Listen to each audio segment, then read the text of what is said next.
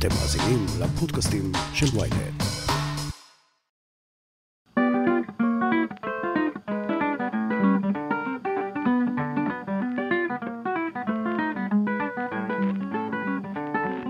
הוא האמין בארץ לעולם לא.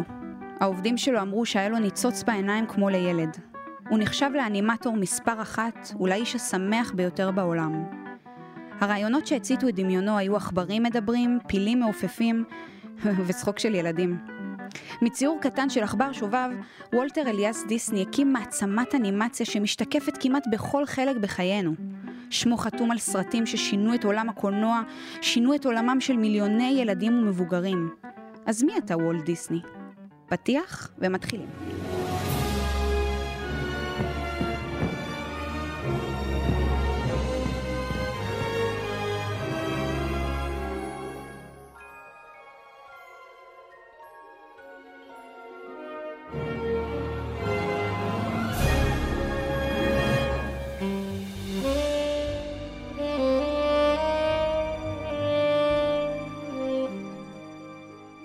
החיים של וולט היו סרט של דיסני? לא בטוח שהוא היה חותם על המשפט הזה. בתחילת דרכו וולטר היה בעיקר גבר צעיר ושאפתן. לימים הרעיונות שחלפו במוחו אפשרו לו להקים את אחת החברות הידועות ביותר בעולם. בראיונותיו המוקלטים המעטים הוא סיפר על הדרך הקשה, הרצון העז להצליח, הרגע שבו הוא הפסיק לאייר ולמה הוא לא מתחרט על זה, וכמו בכל סרט טוב, זה מתחיל בהוליווד, מזוודה אחת ו-40 דולר. I started actually in the um, uh, to make my first animated cartoons uh, 1920. And This then was before you came to Hollywood, actually. Oh yes, this started back in Kansas City, Missouri. אני התחלתי למעשה לעשות אנימציה ב-1920. זה היה עוד כשהייתי בקנזס סיטי, מיזורי. הגעתי להוליווד באוגוסט 1923 עם 40 דולר בכיס שלי, מעיל וזוג מכנסיים שלא התאימו, והמזוודה שלי הייתה מורכבת חציה מתחתונים וגופיות, וחציה מאביזרי האיור שלי. חשבתי שעסקי האנימציה עוצבו בצורה כזו שלא ניתן להצטרף אליהם. אז ניסיתי למצוא עבודה בהוליווד, בעסקי הסרטים. ככה אני אוכל ללמוד. רציתי להיות במאי. לא הייתה שום משרה פנויה, אז הוצאתי את לוח הציור שלי וחזרתי לצייר אנימציה. איכשהו הצלחתי לקבל חוזה על 12 סרטים קצרים. את כל האיור עשיתי בעצמי, עבדתי למעשה לבד. אחרי כמה זמן הצלחתי להשיג עזרה של כמה עובדים בקנזס סיטי, ובזכות זה צלחתי את השנה הראשונה בהוליווד שהייתה מאוד מוצלחת והובילה לדברים אחרים. בעצם זה מה שהביא אותי לבנות ארגון. כמובן שהיו לזה השלכות. הגעתי לנקודה שבה היו לי המון עובדים שהיו צריכים את תשומת הלב שלי והזמן שלי, ונאלצתי לעזוב את האיור. לא הערתי אז. לא התחרטתי על זה אף פעם, בגלל שאיור מבחינתי תמיד היה שעשוע.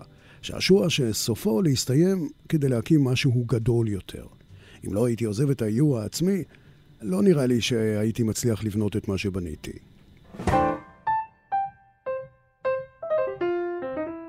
המפעל העסקי הראשון של וולט קרס והגיע לפשיטת רגל ב-1923. לאחר מכן הוא התמקם באולפן הקלטות קטן בקנזס סיטי, אייר בעיקר ציורים גולמיים. כשנה לאחר מכן הוא הצליח לקחת הלוואה לא גדולה מדוד שלו, בעזרתה יצר שתי סדרות מצוירות שנחלו הצלחה יחסית.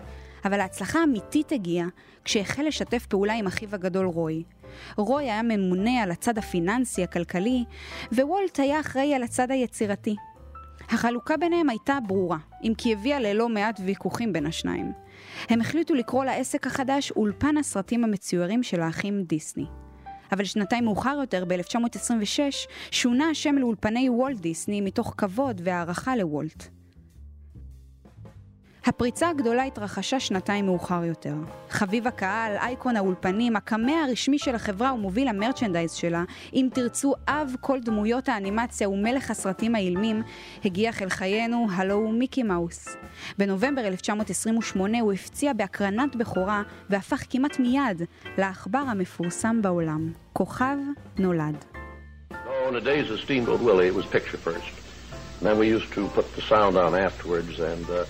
in those days you couldn't do what we call dubbing today, where you could mix a lot of tracks. אי שם, ב-1928, הפקנו את הסרט ספינת הקיטור ווילי עם מיקי מאוס. בימים ההם קודם כל דאגנו לתמונה, ורק אחר כך הלבשנו את הסאונד. אז לא יכולנו לעשות דיבוב, כמו שאנחנו עושים היום, שאתה משלב המון גורמים ויוצר סוג של מדע. אז היינו צריכים לעשות הכל בפעם אחת.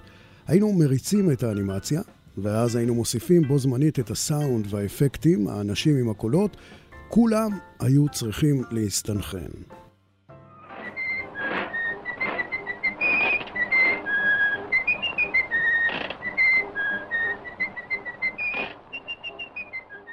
וולט דיסני בעצמו דיבב את מיקי מאוס בתחילת הדרך, מיקי גם היה לדמות האהובה עליו ביותר. מהר מאוד הפך העכבר המצויר לסדרת טלוויזיה, וולט עצמו זכה בפרס האוסקר עבור יצירת המופת. יחד עם ההצלחה המסחררת של מיקי מאוס, שנות ה-30 המוקדמות היו שנות מינוף עבור החברה הצעירה יחסית של האחים דיסני, והן היוו בסיס איתן לפריצה המטאורית שלה בשנים שלאחר מכן. ואולם, שנת המפנה בהיסטוריית החברה הגיעה רק ב-1938. אז יצא סרט האנימציה הראשון באורך מלא, שלגיה ושבעת הגמדים.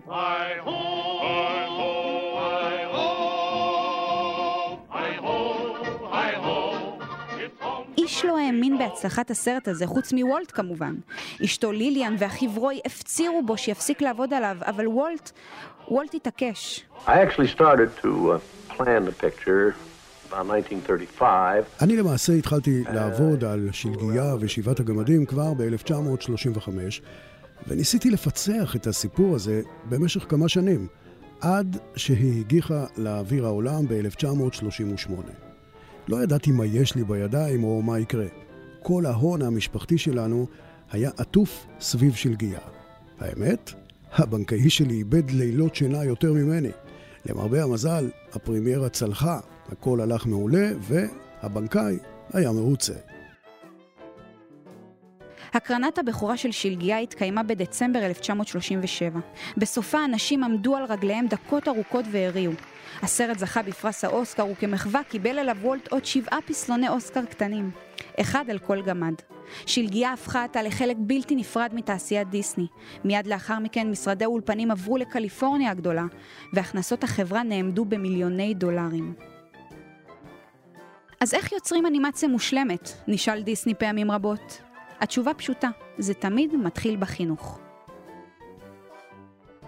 Art schools that existed then didn't quite have enough uh, for what we needed, so we set up our own art school. שלחתי את האנימטורים שלי לבית הספר לאומנות, אבל הרמה שם לא הייתה מספקת. אנחנו הרי התעסקנו באיור תוך כדי תנועה, תוך כדי זרימה, אז פתחתי להם בית ספר לאומנות שלנו. ומבית הספר הזה יצאו האומנים והאנימטורים שעובדים אצלי. אבל יותר מזה, אלו שיוצרים את האנימציות הכי גדולות בהוליווד. יש לנו את היכולת לצייר באופן שבו צריך לצייר. זו אומנות. האופן שבו אתה, אתה מעצב קו. באופן שבו אתה מאייר את הדמויות. זה משפיע מאוד על העומק של סרט אנימציה. וולט דיסני השקיע בעובדים שלו, הוא לא חסך עליהם. קורסים מיוחדים, בתי ספר, סדנאות, שיעורים פרטיים, כל דבר בדייקנות מופתית.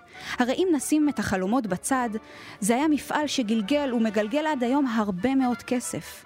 וולט לא רצה ששום דבר יפריע לכסף הזה להמשיך להתגלגל, ששום דבר לא יפריע למפעל הקפיטליסטי שבנה לייצר עוד סרטים שיכניסו עוד כסף. Before, uh... I went into production on Bambi. I uh, took my artists through a course, a special course in animal anatomy. Uh, we were getting a little closer to the real animal in Bambi. לפני שהתחלתי את ההפקה על במבי, לקחתי את המאיירים שלי לקורס, קורס מיוחד באנטומיה של בעלי חיים. כך יכולנו לקבל מושג קרוב יותר על החיות בסרט במבי. אנטומיה של בעלי חיים לא לומדים כראוי בבתי הספר לאומנות, אז אני התחלתי קורס מיוחד באנטומיה שלהן, והבאתי חיות אמיתיות לסטודיו. במקום דוגמנים אנושיים, היו לנו מודלים של בעלי חיים, ולמדתי שחיות בשבי הן לא עצמן. החיות שאתה רואה בגן החיות זה לא מה שהן באמת כשהן בטבע.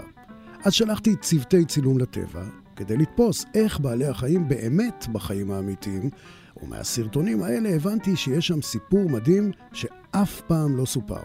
אז אני הלכתי וסיפרתי אותו.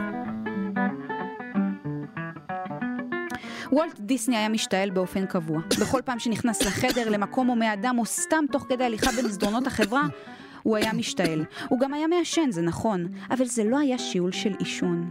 זה היה שיעול של תראו, הבוס הגיע. ברגע שאנשים שמעו את השיעול שלו במסדרון, הם היו מזדקפים, יודעים שזה הזמן לתת את ההופעה המקצועית הטובה ביותר שלהם. עובדיו העריצו אותו למרות שלא היה בוס קל. הוא גם לא חילק מחמאות, פשוט כי לא האמין בגמול מהסוג הזה. כשהוא אהב משהו, הוא היה אומר עליו בשתי מילים פשוטות: זה יעבוד. כשאנשים היו שומעים ממנו את צמד המילים הללו, הם היו מאושרים, יכלו ללכת הביתה, לקחת יום חופש. ואם כבר חופש, בא לכם לקפוץ לרגע שבו וולט הבין שאין עולם מושלם בלי יום כיף בדיסנילנד? Well, it came about when my daughters were very young, and I, Saturday was always uh, Daddy's Day with the two daughters.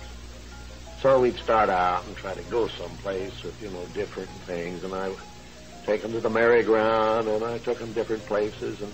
כל הרעיון של דיסנילנד הגיע כשהבנות שלי היו מאוד צעירות, ושבת תמיד היה Daddy's Day. ולי היו שתי בנות, וניסינו ללכת לאנשהו לקייף. ולקחתי אותן לכל מיני מקומות, וישבתי על ספסל באיזה לונה פארק, אכלתי בוטנים, הרגשתי שצריך להיות יותר מזה. משהו קצת יותר מלהיב, מקום שבו ההורים והילדים יוכלו ליהנות ביחד. וזו המחשבה שהציתה במוחי את דיסנילנד. זה אומנם לקח המון שנים, משהו כמו 15 שנים של פיתוח ומחשבה חוזרת ונשנית, אבל בסוף כל מה שאתם רואים עכשיו בדיסנילנד התחיל סך הכל מאבא שתהה איך הוא יכול ליהנות עם שתי הבנות שלו. בשנות ה-60 המוקדמות חברת דיסני הייתה גדולה ועוצמתית מתמיד. בכירים בחברה סיפרו שהם יכלו לשרוף כסף כדי להתחמם, אבל לוולט זה לא הספיק. הוא רצה לייצר עוד ועוד סרטים, הוא לא ידע שובע. גם בשנותיו האחרונות הניצוץ לא נעלם מעיניו, עד הרגע האחרון. הוא היה טוטאלי, ראה רק את המטרה, וכמו שאומרים היום, לא ראה בעיניים. אצלו לא היה דבר כזה קשר דם כשמדברים על דיסני. אפילו עם אחיו רוי הוא הפסיק לדבר במשך חודשים, בגלל ויכוח על משא ומתן תאגידי שהיה ביניהם. Well, my greatest reward, I think, is that uh, I've been, been able to build this wonderful organization.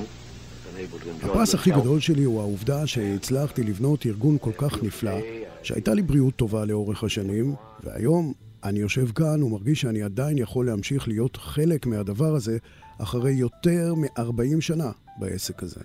הציבור מעריך ומקבל את מה שעשיתי עבורו כל השנים האלה, וזה הפרס הכי טוב שאפשר לקבל. שלוש שנים אחרי הרעיון הזה לפלצ'ר מרקל בדצמבר 1966, הלך וולטר אליאס דיסני לעולמו עקב סיבוכים הקשורים לסרטן הריאות שבו לקה. מי שלקח את המושכות היה אחיו רוי.